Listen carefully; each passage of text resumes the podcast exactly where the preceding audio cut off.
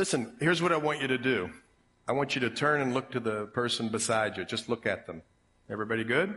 So we just saw a video of God's creation, of course, right? That's what that's for. But the greatest design is sitting right next to you. Amazing. You ever studied what the heart is like or what the eye is like or I mean it's almost too hard to believe unless you're a Christian. And that's the point of uh, Genesis here. We're going to learn a lot of things as we uh, begin the book of Genesis this week.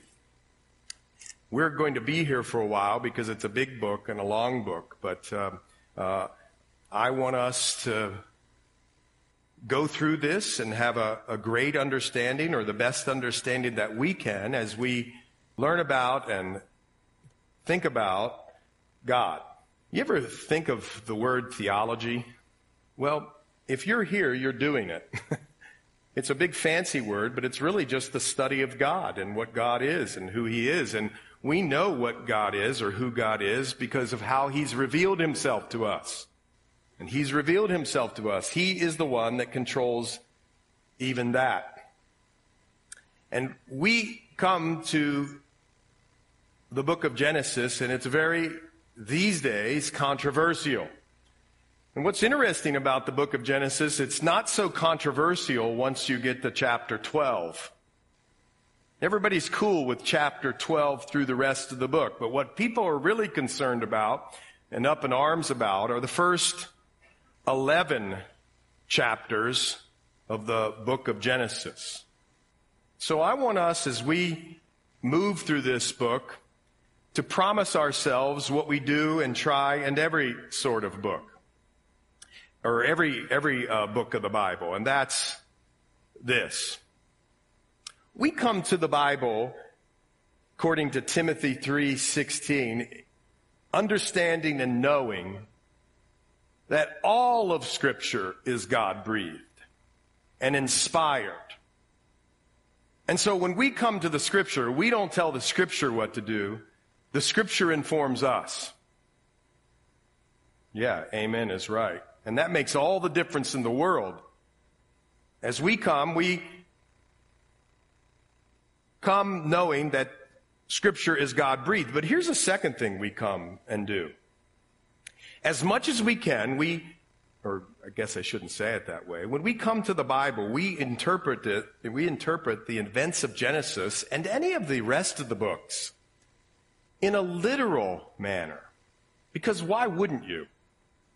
Because if you end up interpreting the Bible in a manner that's other than literal, you are the one who sets the parameters and rules of what's true and what's not true.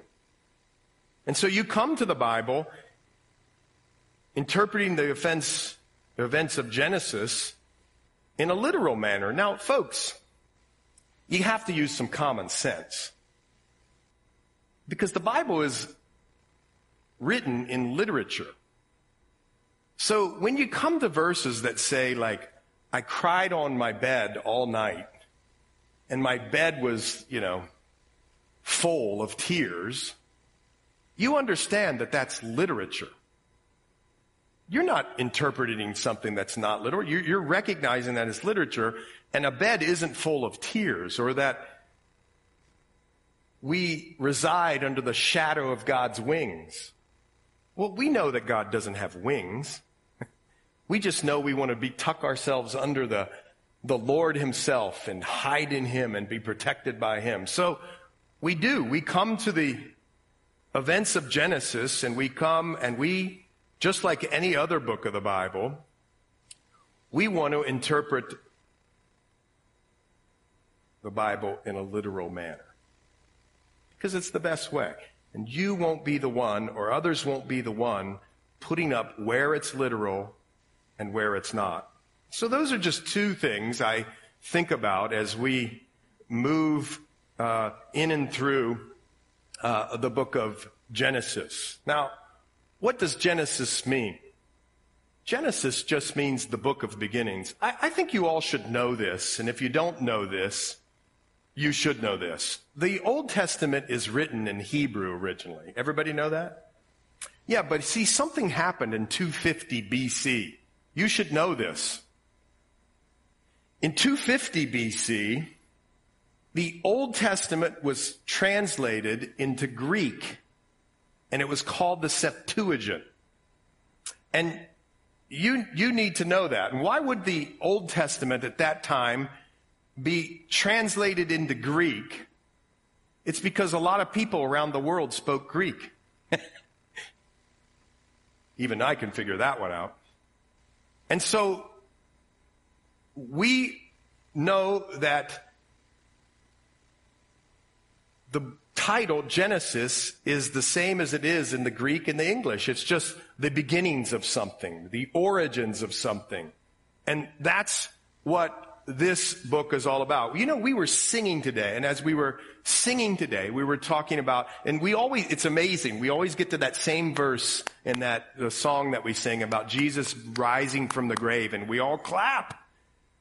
And we should clap. And I was thinking to myself, if you understand what happened in the first 11 chapters and beyond of the book of Genesis, you'll clap all the louder. And all the harder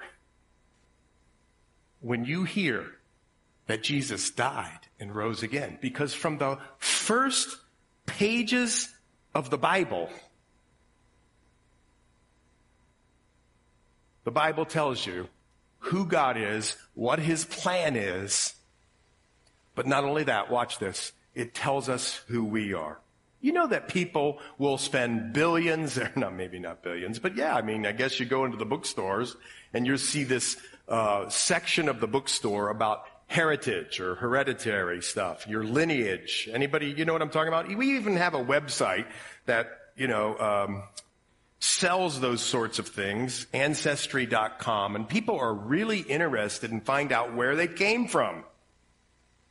There's a wonderful show on PBS. This man uh, takes uh, stars, you know, famous people, and finds out their lineage for them. Why do you think that's so wonderful and popular? All of that. Because people feel safe and secure and rooted and anchored, watch, when they know where they've come from. And I think it's biblical. The world's looking for lineage like, am I Scottish or am I Irish or am I German or whatever?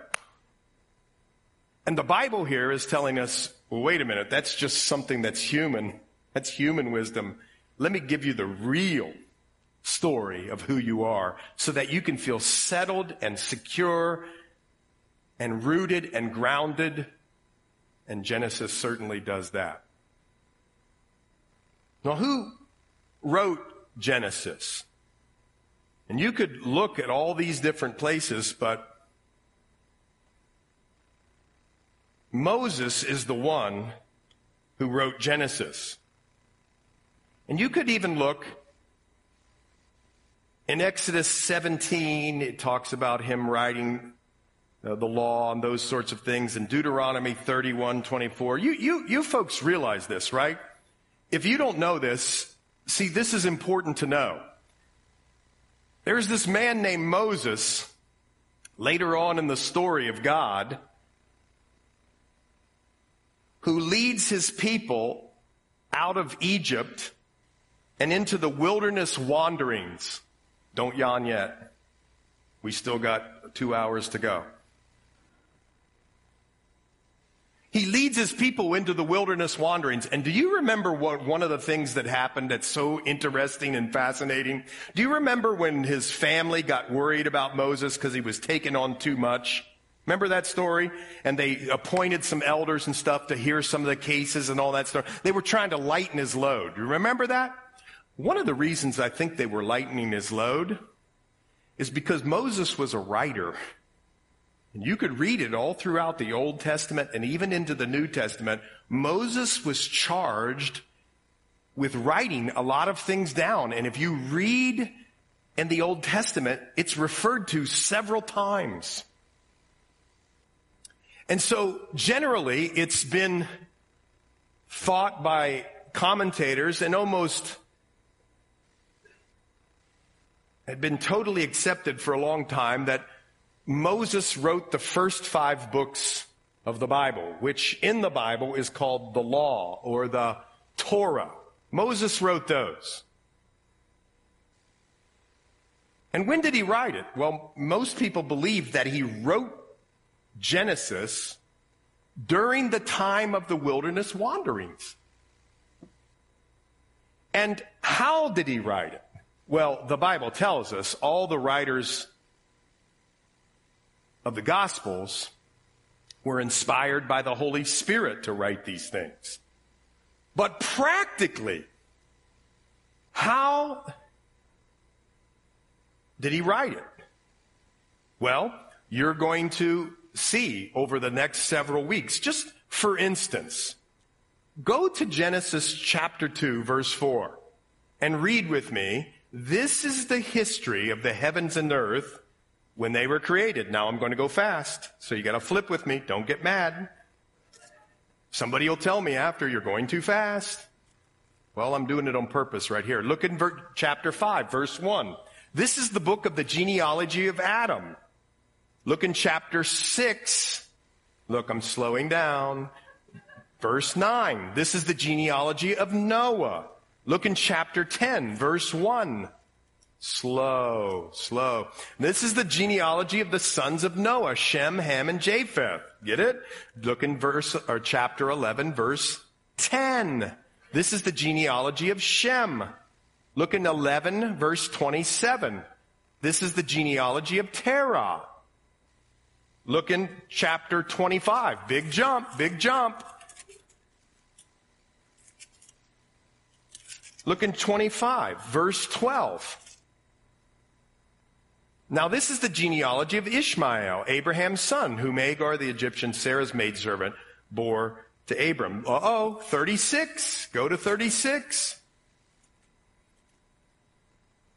This is the genealogy of Esau, who is Edom.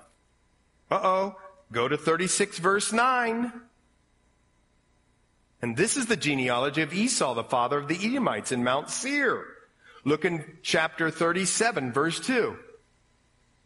This is the history of Jacob. Listen, here's how Moses wrote the book of Genesis. As he's out in the wilderness wanderings and he's with the people, what would be some of the things that the people in the wilderness would be asking the leaders who were leading them? They would ask them things like this. How in the world did we get here? Why in the world were we in Egypt? And do you leaders know anything about what happened before Egypt? And people in these families apparently were charged with keeping these records. And now what we do is we go on the internet, we cut out the records or we link the records and we send them to the author.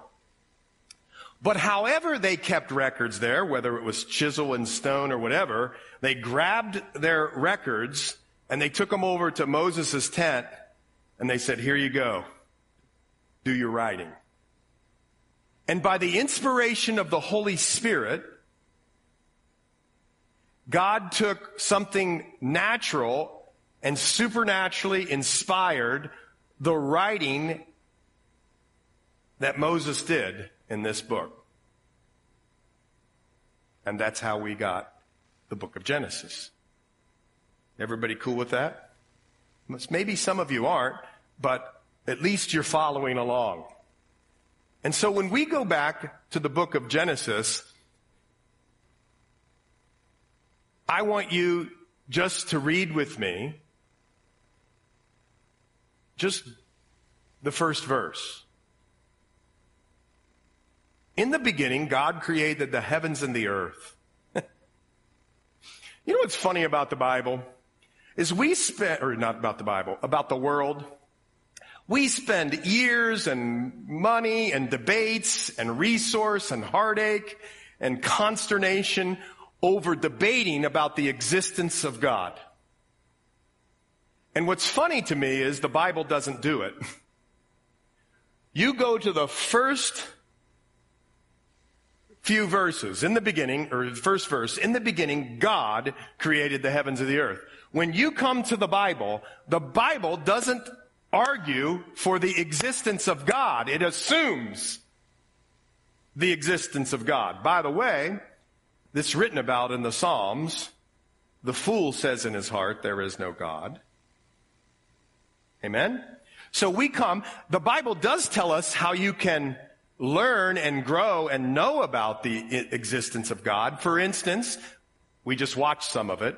The heavens declare the glory of the Lord. The Bible talks about a conscience in Romans, and we can know about the ex- existence of God. But look, Moses, under the inspiration of the Holy Spirit by God Himself, is not arguing that there is God or not. That's a settled issue here. It's the fools who argue that. Now, if you're an unbeliever there, or you're listening, or you're here, uh, don't worry. I'm not calling you a fool necessarily, but what I am saying is, or what we, the Bible says, is that life makes no sense without God.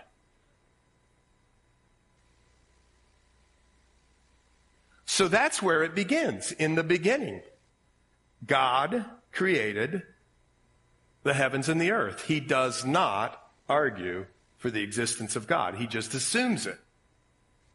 And one of the things I want you to know about this whole chapter, and this, to me, is totally fascinating. You know, some of the Bible, this is part of the historical books of the Bible. Some of the Bible, like the poetry, of course, is written in poetry and all that sort of thing. This first chapter is really unique. It's written in narrative form. It's narrative because it's history. But what's really amazing about this chapter, and you don't really see it, you kind of see it here in the English, but in the Hebrew you would see it. Every verse of this chapter, except the first verse, begins with the word and. And you're like, well, why are you getting so excited about that? because how this is written is a sequ- sequential telling of events that God relayed to Moses that he wanted you to know. And this, and this, and this for an entire chapter. It's written in narrative form, in sequential order, trying to tell you and I that God did this in an orderly and powerful and thought out manner. Here's another thing. When it comes to studying Genesis, some of you might be saying, well, my goodness, come on, this is Sunday morning, man. I need some John.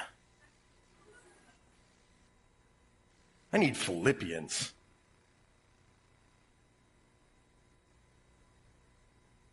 But I think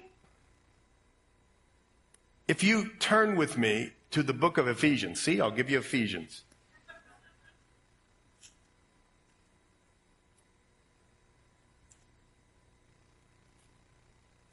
People get real uncomfortable about this verse. Every time we preach through this verse, I get people not running, but coming up after, and they're like, walk worthy. I, I therefore, the prisoner of the Lord, Paul writes, beseech you to walk worthy. And all you perfectionists come running up to the front of the church and go, ah, Am I worthy enough or not?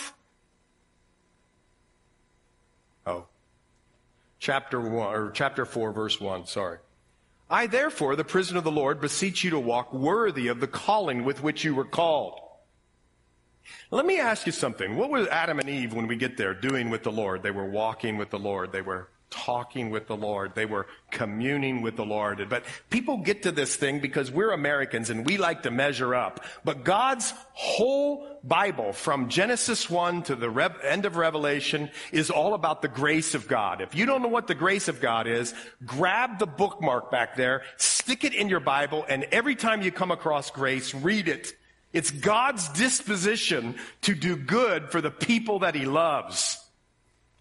And the Bible tells us earlier in the book of Ephesians, listen to this, that before the foundation of the world, time out, go back to chapter one. In the beginning, God created the heavens and the earth. Before that time, when God created time, before he did all these things in chapter one, God was thinking about you. Whew. Let that one wash over you. And the Bible says in chapter 4 of Ephesians that you're to walk worthy of your calling. All of us go, oh, do I measure up? Am I good enough? Did I help enough old ladies? Did I give enough money? Did I serve enough? Did I do blah, blah, blah, blah? And you just fry yourself. When really what I think this is talking about is that God wants you to know, listen, who you are and where you've come from and he wants you to walk in that. That you were so prized and thought of and valued that he would make man and woman in his image and likeness, knowing that we were going to fall, knowing that he was going to have to send his son Jesus to die in our place, knowing what's happening now when you turn on the news and you're frustrated and angry, God did it all because He values you. And He wanted to have a relationship with us. He didn't need to have a relationship with us, but He wanted to. And see, to me, knowing Genesis helps us to walk worthy, if you want to call it, worthy a lot of times in the Bible is just a, fancy way of saying being mature in Christ. Not measuring up, just being mature. And one of the things that Genesis does for us is helps us to walk where we're supposed to walk and how we're supposed to walk with the resources we're supposed to walk based on the love that he had for us in order to walk. You talk about grounding someone.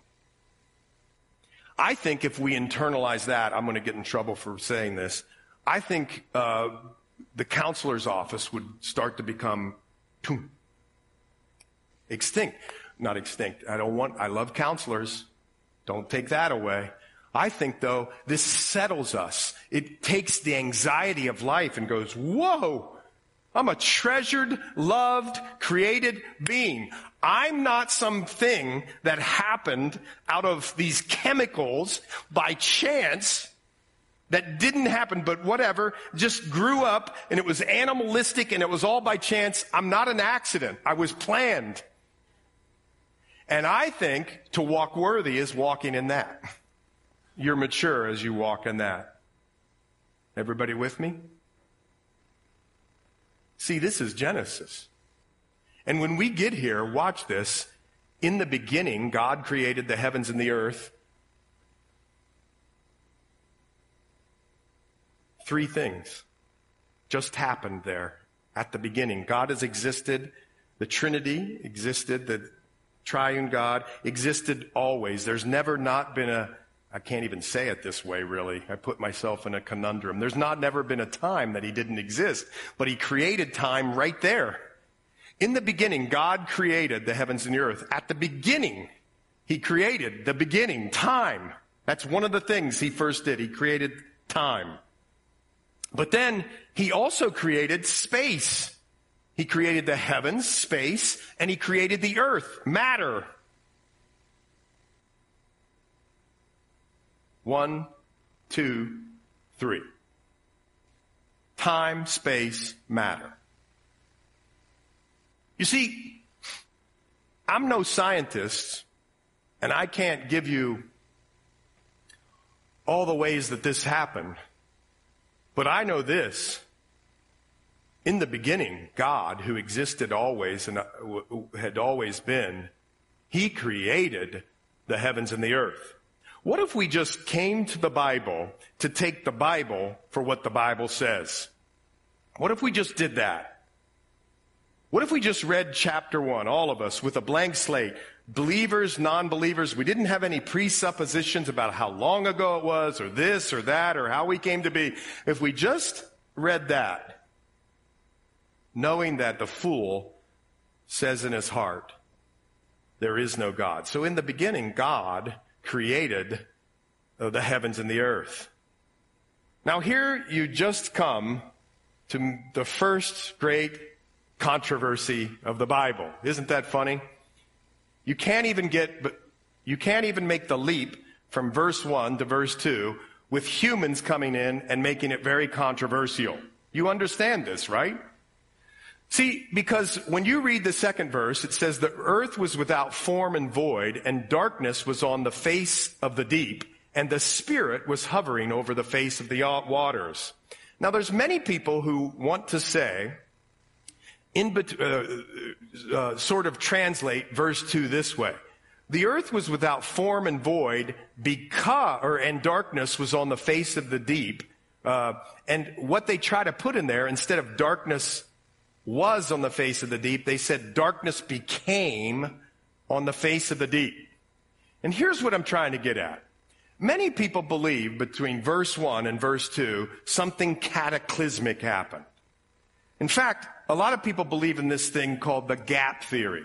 And what they're trying to do is they're trying to take the Bible and match it up to what humanistic um, uh, uh, scientists or even scientists who claim to know God have determined for us as believers, and that's this. They've determined that you should believe in lots and lots of years. And also you should believe in a process of evolution that is based on death, destruction,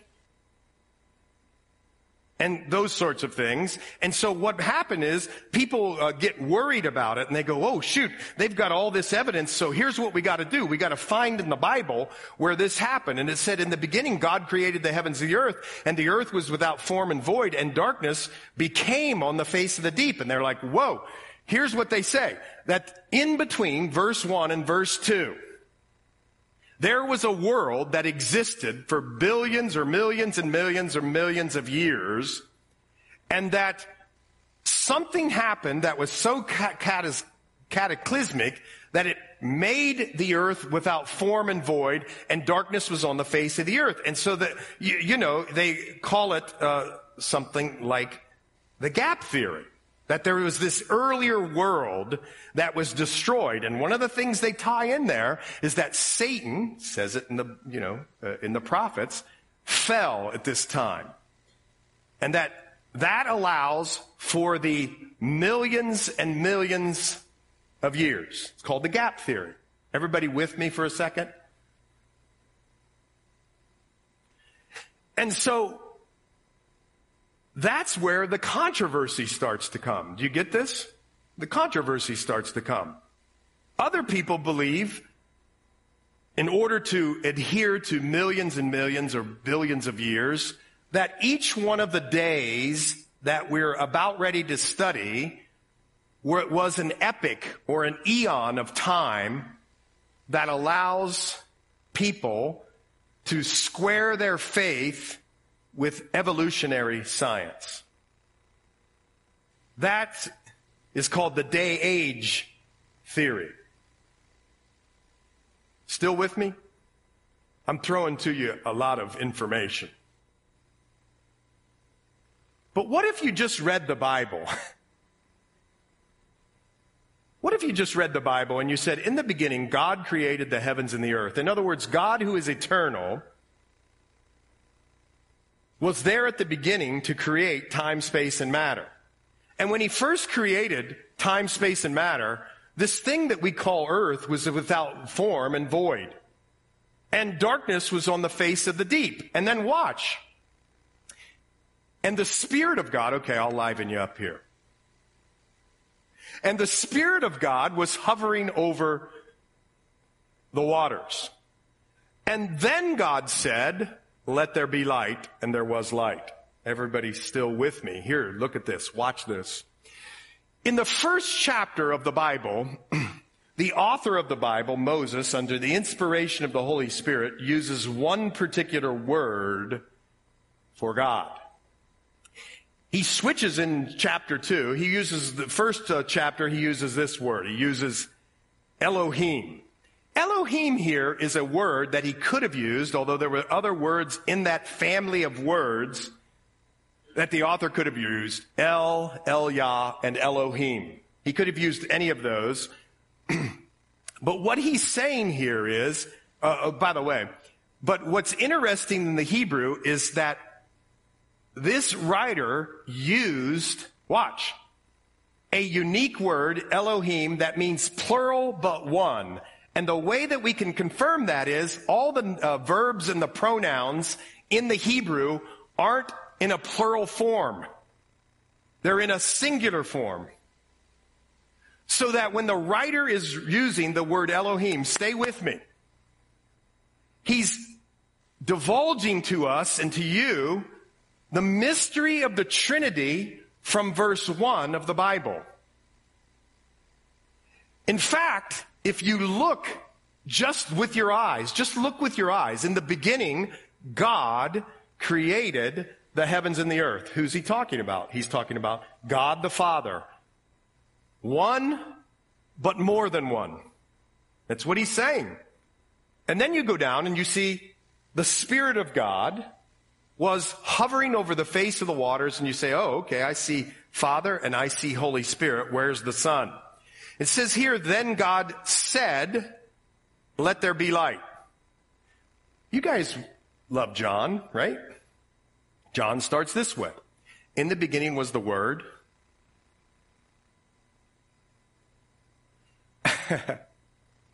and the Word was with God.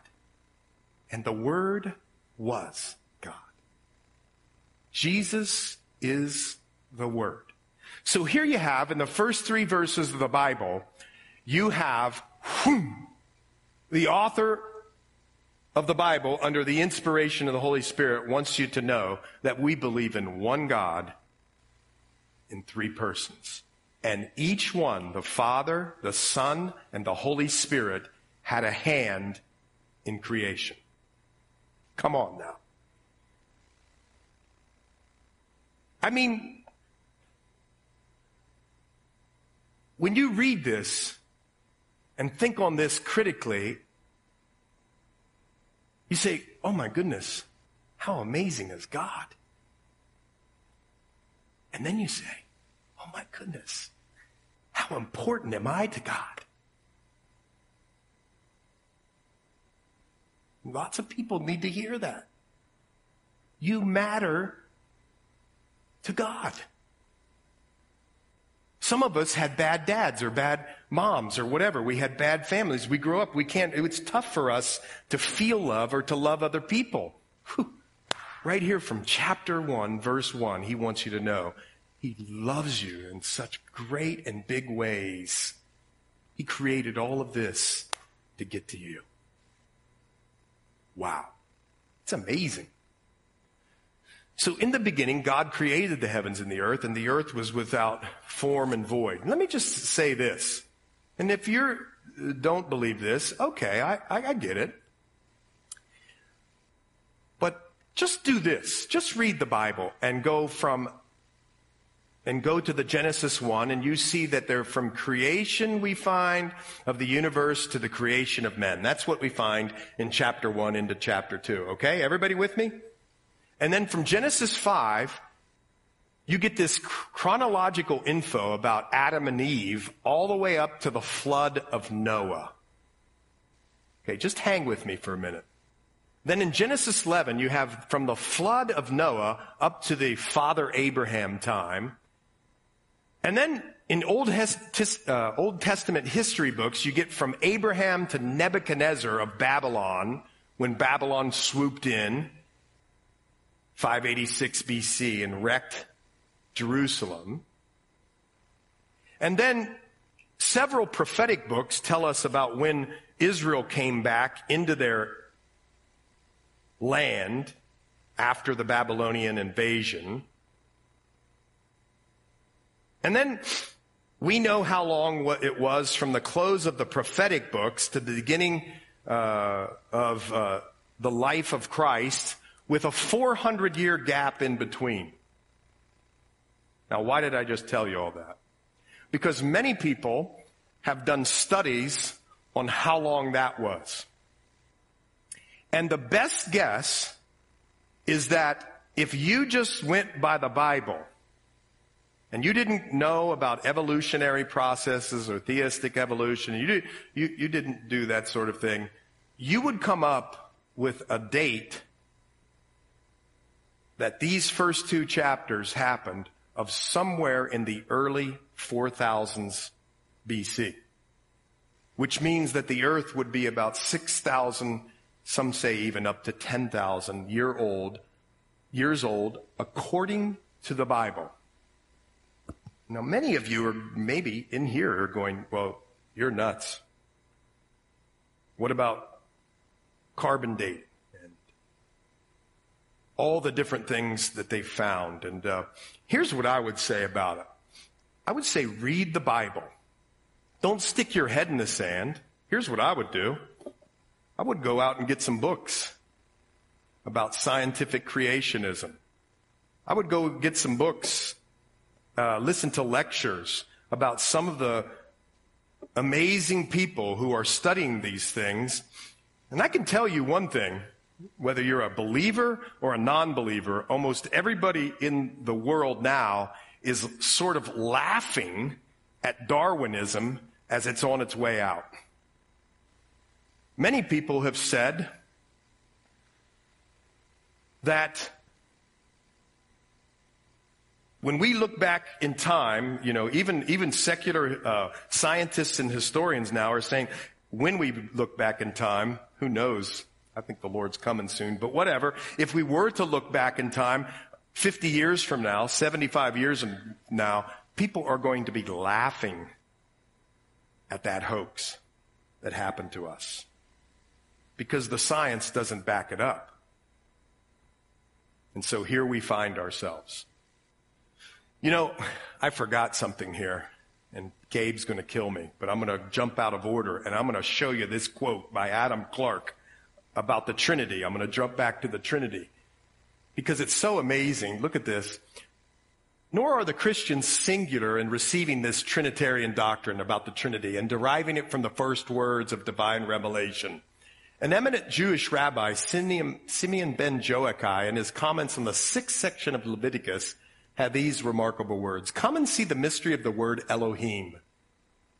The word Elohim, there are three degrees, each degree by itself alone, and yet notwithstanding they're all one and joined together in one and are not divided from each other. See Ainsworth. He must be strangely prejudiced indeed who cannot see that the doctrine of a Trinity and of a Trinity unity is sp- expressed in Elohim. Sorry, I forgot that. I looked back there and Gabe was smiling at me. But that's powerful. We see the Trinity there, and then we see as we move through just the book of the Bible, we see that the beginning of time here, if you just read the Bible, was in the early 4000s. BC. And I, again, I went, was just getting ready. You, you know what happened when my, my first two kids went to the public school? I got to tell you, you're going to get mad at me for saying this. Oh man, I'm really in trouble here. I've painted myself in the corner. Among all you Christians who teach at the private school, you know, you wouldn't be sitting here if it wasn't for the public school. And here's why. My kids went to the public school and we, we did our Bible study and my, my kids would invite their friends over. And the parents would be like, you're doing what? We play football in this town on Friday night. We don't do Bible study. But they just kept inviting little kids, inviting people to the Bible study. And But what we used to tell them was when they got into the science things, hey, listen, learn their, those theories, learn those theories. Get an A on there and then come home and we'll learn the real stuff. And I know that's sort of dangerous to some of you, but listen, where are we to be training our kids? This is just a supplement. This isn't where you train your kids. You train your kids at home. You go out and find out what you believe by the Bible. Do it. There's nothing that can be more important than the first 11 chapters of the Bible. Because it sets up everything that's coming in the New Testament and through Jesus. In fact, listen, it's so important that Jesus himself quoted from the first 11 chapters. I mean, you could just go into the New Testament, you could find in Mark chapter 10, verse 6. You can go there and it quotes from Genesis 127 and 224. How about in Luke 3, 38? Jesus, when he begun his ministry, Jesus, at the time that he was beginning his ministry, it talks about him being the son of Heli, the son of Enos, the son of uh, Seth, the son of Adam. you think this isn't important? No wonder it's under attack. How about in Luke 11? So that the blood of all prophets, verse 50, shed from the foundation of the world may be charged against this generation. Jesus says, from the blood of Abel, that's Adam and Eve's son. You guys catching this? To the blood of Zechariah.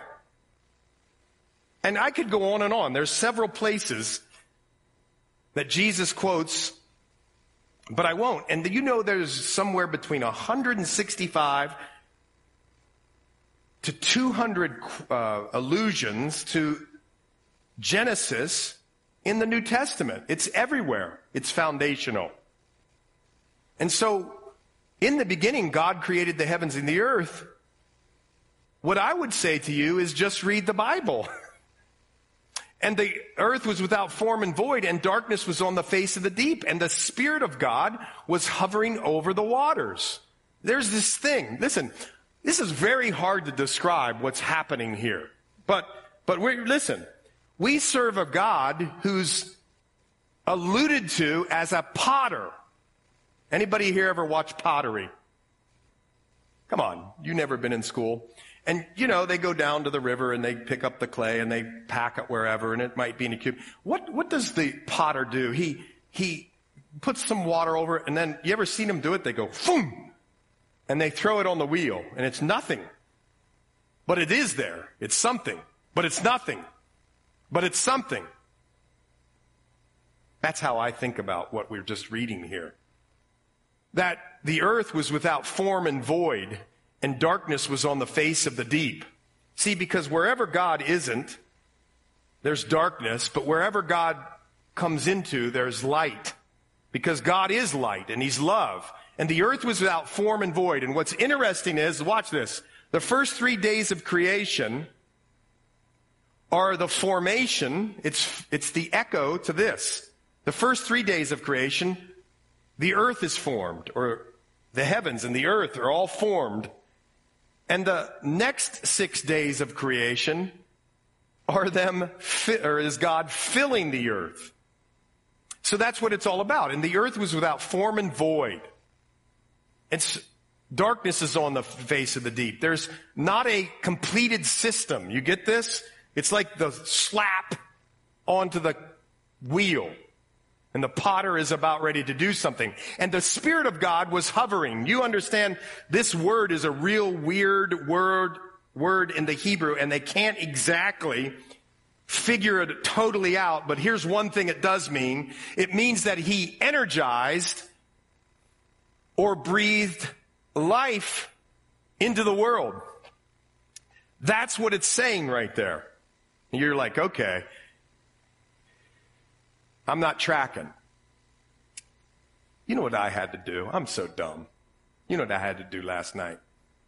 I had to go watch a video about the earth and the rotations of the earth. I don't even know any of that stuff.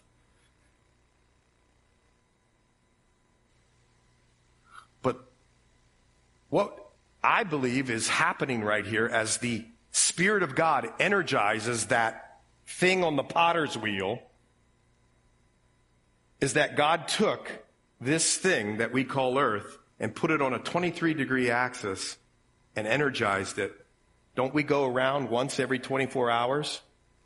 And don't we go all the way around the sun once every 365 days? Don't we do that? Guess what? Am I right? Am I right? Am I right? I can, okay. I could get that mixed up. Trust me. But now listen, let me just stop you right here. If you're not a believer, if you're not a believer in creation, ism. I mean, just take that. Because you know that the Bible in several places the, says that the Lord sits above the earth and hangs it. And the implication is there's nothing there to hold it. What is holding this thing up? And if you think that there's this massive planet that just happens to go around this way once every 24 hours and it came by evolutionary processes and it's on a 23 degree axis so that it's in the perfect position, by the way, to sustain life. It couldn't sustain life at 23 and a quarter degrees or 22 and three quarters. Couldn't do it. But right at 23 degrees, it's perfect to sustain life. It rotates every 24 hours and it goes around 365 days. And here's what happened. That just happened by chance. Well, you know what? I got land in Florida to sell you. Right by some perfect beach property or whatever. Because come on, folks, just watch the video.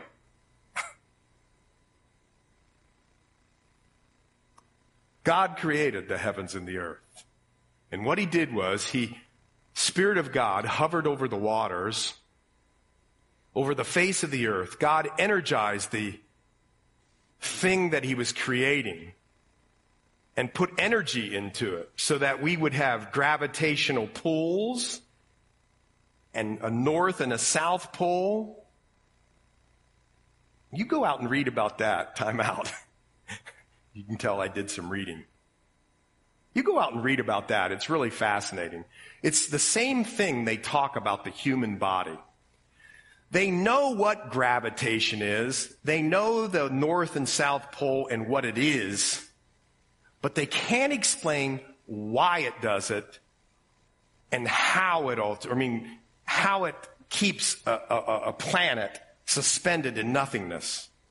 They know what it does, but not why or how. It's like the human heart, you know? The human heart has all those four chambers, has this little bundle of nerves right at the middle of the heart, and they know that those bundle of nerves send a signal, an electric impulse. Boom, boom, boom, boom. And when you die, that thing shuts off. And that's why they shock people, right? But nobody knows why. Well, we know why. Because the Bible tells us that He holds all things together, Jesus, and you meet Him in chapter 3. Then God said, let there be light. It's the Word of God. In the beginning was the Word, and the Word was with God, and the Word was lie, or God. And see, you, you see here, Father being the source of all things in verse 1. He's like the planner. He made the plans. And then you see the Spirit is the energizer of all these things in verse 2, like the rotation and the gravitational poles and all that sort of thing.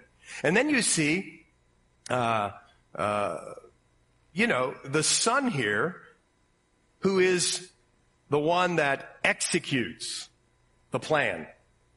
How that all works together, I'm not sure yet. Maybe I, I, don't know. I'm not sure. But here it tells us that God said, let there be light. And there was light. And God saw the light that it was good. And God divided the light from darkness. God called the light day and the darkness he called night. So the evening and the morning were the first day. Here it comes. Here's the first day. So you say, day. Here's the next controversy. I mean, it sort of fits into what I already told you. Some people believe that day means millions of years because of the gap theory I told you about and the day, day age theory that I told you about. But other people uh, would just believe that it means day. and there's a big controversy in how you uh, interpret the word, which is yom, Y O M. But just in reading this, if you didn't have any presupposition or hang-ups, what would you think a day would be? A day. What's fascinating about this first day here is that God said, let there be light, and there was light. What's funny is that you don't get to the lights in the heavens until day four. So how is there light? Ever thought about that? Yeah, what's really fascinating about this is you know when you're going to live in the new heavens and the new earth, the Bible tells us that there will be no sun. What are we living by? I didn't hear you. The glory of God. And so here, I think, maybe, what we're seeing here is how the earth started out by living according to the glory of God. Isn't that amazing? His substance, his weight. And yet, it was in some sort of axis and sphere. So there was a begin, you know, a behind and a, uh, you know, to the sun and a front to the sun, etc. But the earth was without form and void. Spirit of God hovered or energized. God said, let there be light. You know, one verse that I think we should just talk about here as we move forward on the first day. Look in 2 Corinthians 4 6, or just listen. God who said, let light shine out of darkness has shone in our hearts to give the light of the knowledge of the glory of God in the face of Jesus Christ. Listen, when you read these first three verses, you're reading it on this massive, grand scale. We could go and talk about the universe and the galaxies and how big, and I'm not very good at that, so I'll let you study that. But in it, there's no light, and yet light comes, and there's night and there's day, the first day. And what did it take?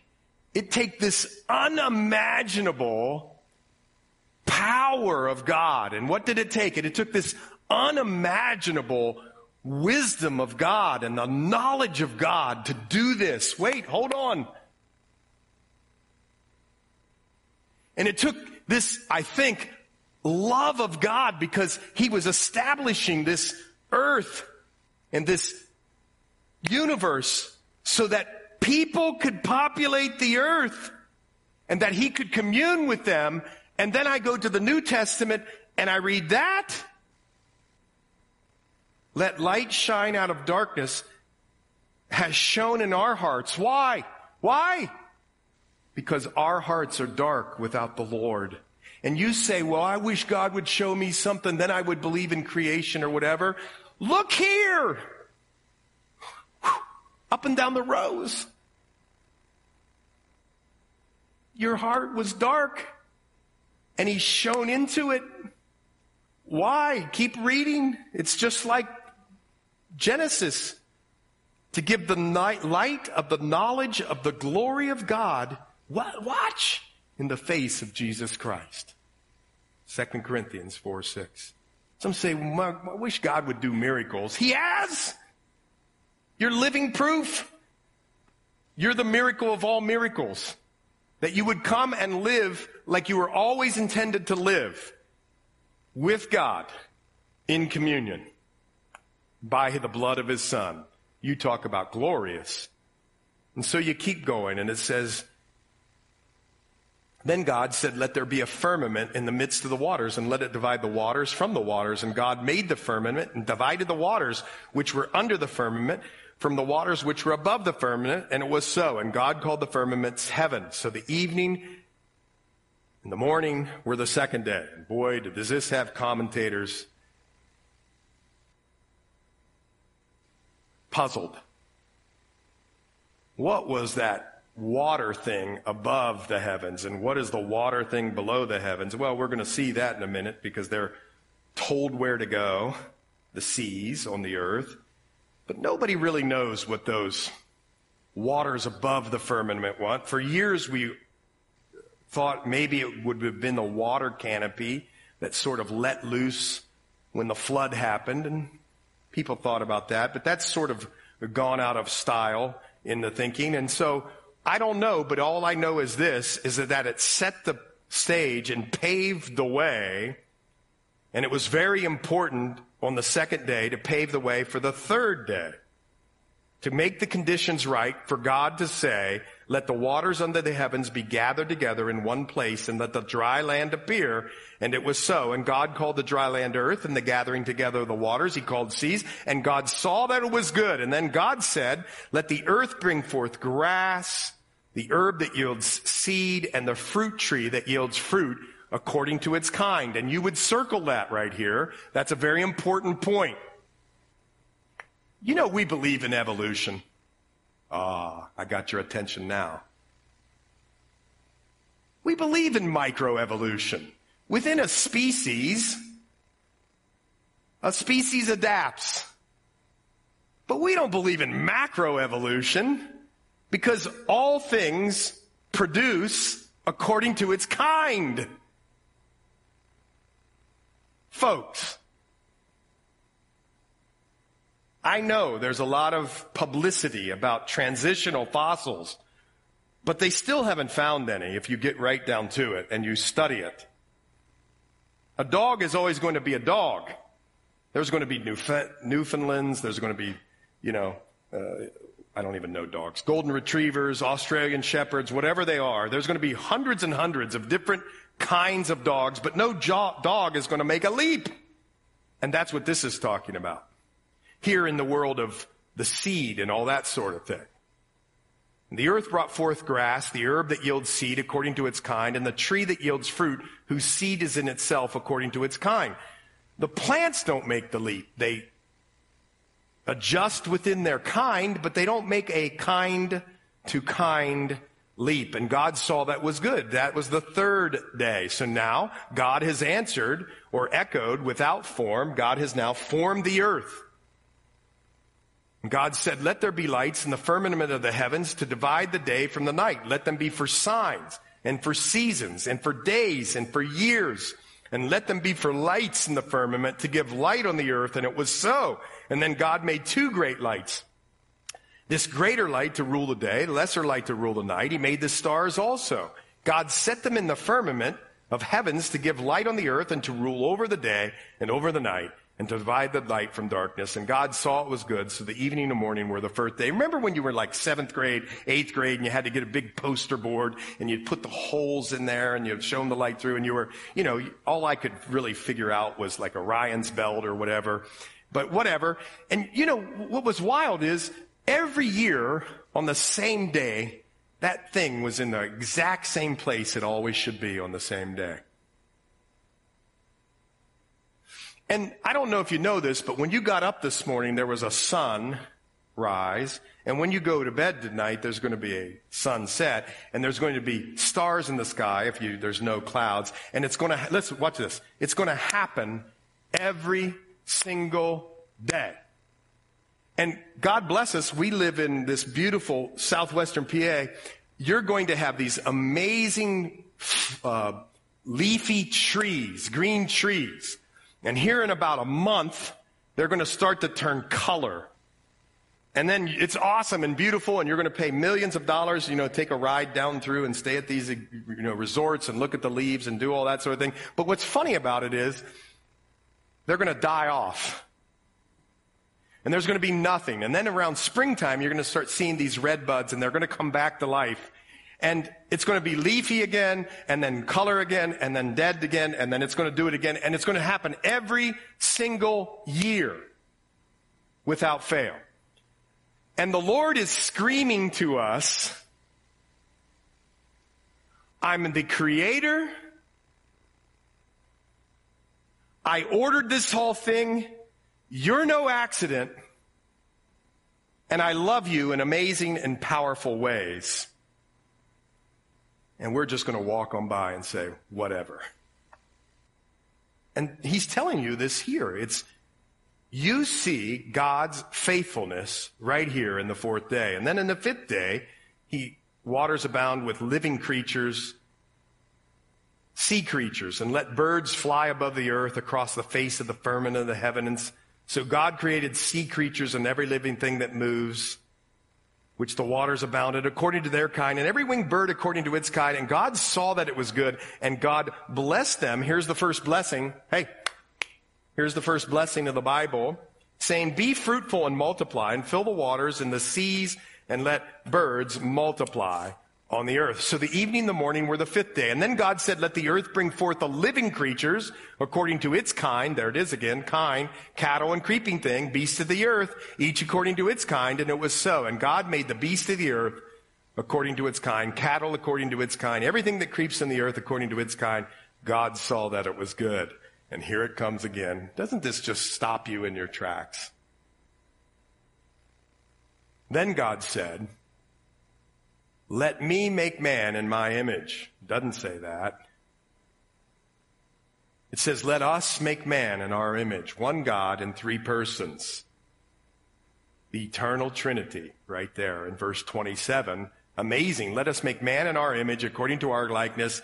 What does it mean to be made in the image and likeness of God? Now listen, people will debate this endlessly what it means to be made in the image and likeness of God. But you ever thought about this? What was God like? He had power. Now, Bible tells us that we were created to reign on the earth. You ever watch C.S. Lewis, the movies or read the books? And they call these little kids king and queen. And you're like, what, what are you, I'm not catching why you're doing that. Well, here's why He's doing it. We were created to have dominion. Just read Psalm 8. And that means we're to be great stewards. So we're created for authority. We're also created, which means we're creative. You ever thought about this? Where in the world do emotions come from? Emotions. You kidding me? God allows us to be happy and joyful and nostalgic and even angry, righteous. Where did this come from? Evolutionary process? C- come on. I was born at night, but not last night.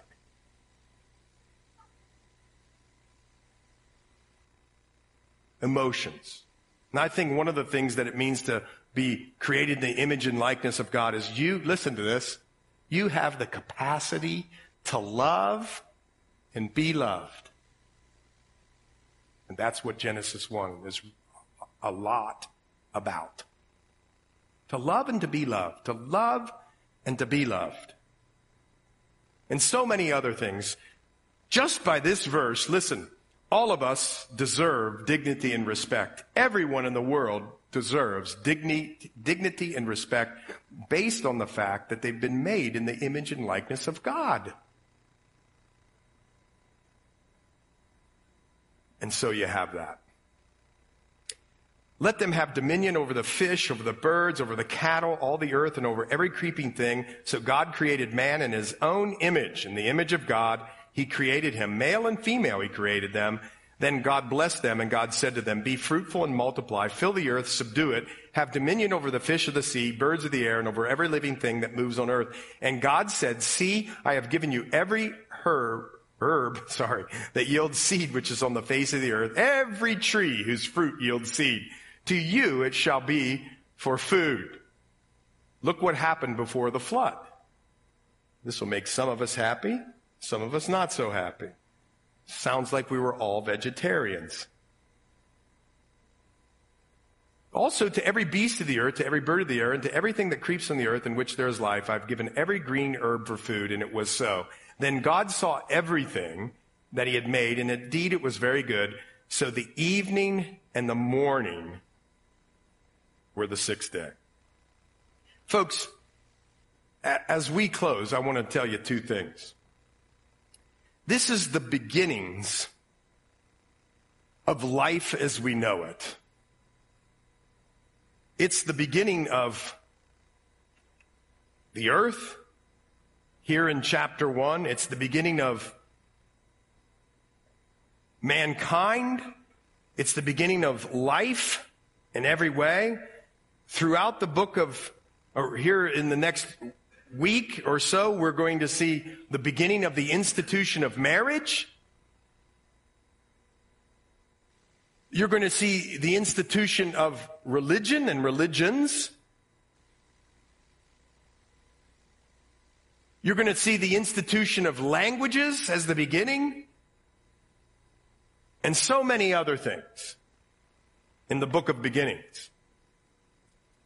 But one thing I want you to know before you leave today is that Moses was taking shots every verse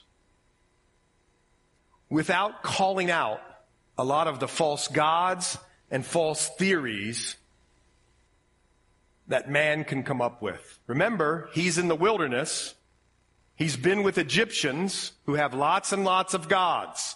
Blood in the river, flies, you name it. He was attacking and the Lord was in those events the gods of Egypt. And here Moses is and knows all of these things. And without naming them in this beautiful, historical, inspired narrative, Moses is aiming directly at atheism. Because the universe was created by God. It wasn't by chance. And he was taking direct shots at pantheism. Anybody know what pantheism is? God is in everything. He's in the chair. He's in the trees. He's in the streams. When you watch this video, some people believe God is in all those things.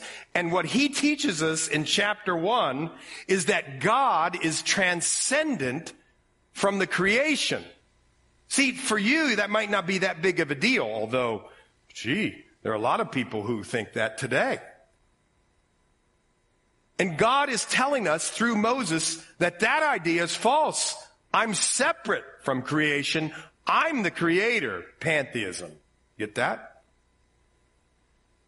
He's attacking polythe- polytheism. One God created all these things. Not a God for the livestock, and a God for the rain, and a God for the sun, and a God for blah, blah, blah, blah, blah. One God. In the beginning, God created. He's attacking materialism. Some people believe in materialism. If you can't touch it, it ain't real. You understand that? And here in Genesis 1, he's saying, wait a minute. I'm outside matter, and I created it. He's attacking, in a good way, dualism. Dualism. This notion that God and the enemy of our souls are equal or opposite. He's equally powerful and good. He's equally powerful and not good. And God's saying, whoa, time out. I'm the one. He's, he's attacking that. And he attacks humanism because God, not man, is ultimate reality. Humanists believe man is the ultimate reality and that we could be moral and good if we'll educate ourselves and just be good little boys and girls. And he's attacking evolutionism and he's attacking all kinds of other ideas. And I want you to see it because we just got done studying Acts, where we're to live powerfully in the uh, resource and strength of the person and work of the Holy Spirit. But one of the things that the Holy Spirit wants to teach you and wants you to know about is that this is the way creation took, took place.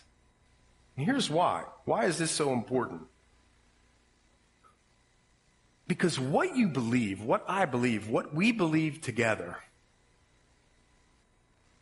dictates how we walk and how we live. And I hear lots of people saying, we need to stand up for righteousness and do all this. And yes, we do. But see, I don't think you're ever going to stand up for righteousness unless you walk worthy of where God has called you from or brought you from or brought you to from where He's been, if you understand what I'm trying to say. So let's do this. Let's pray. As we finish out chapter one and we move in to chapter two next week, would you do me a favor? Would you read ahead? Jot down your questions. Think through what it is God is trying to say to us in the book of Genesis.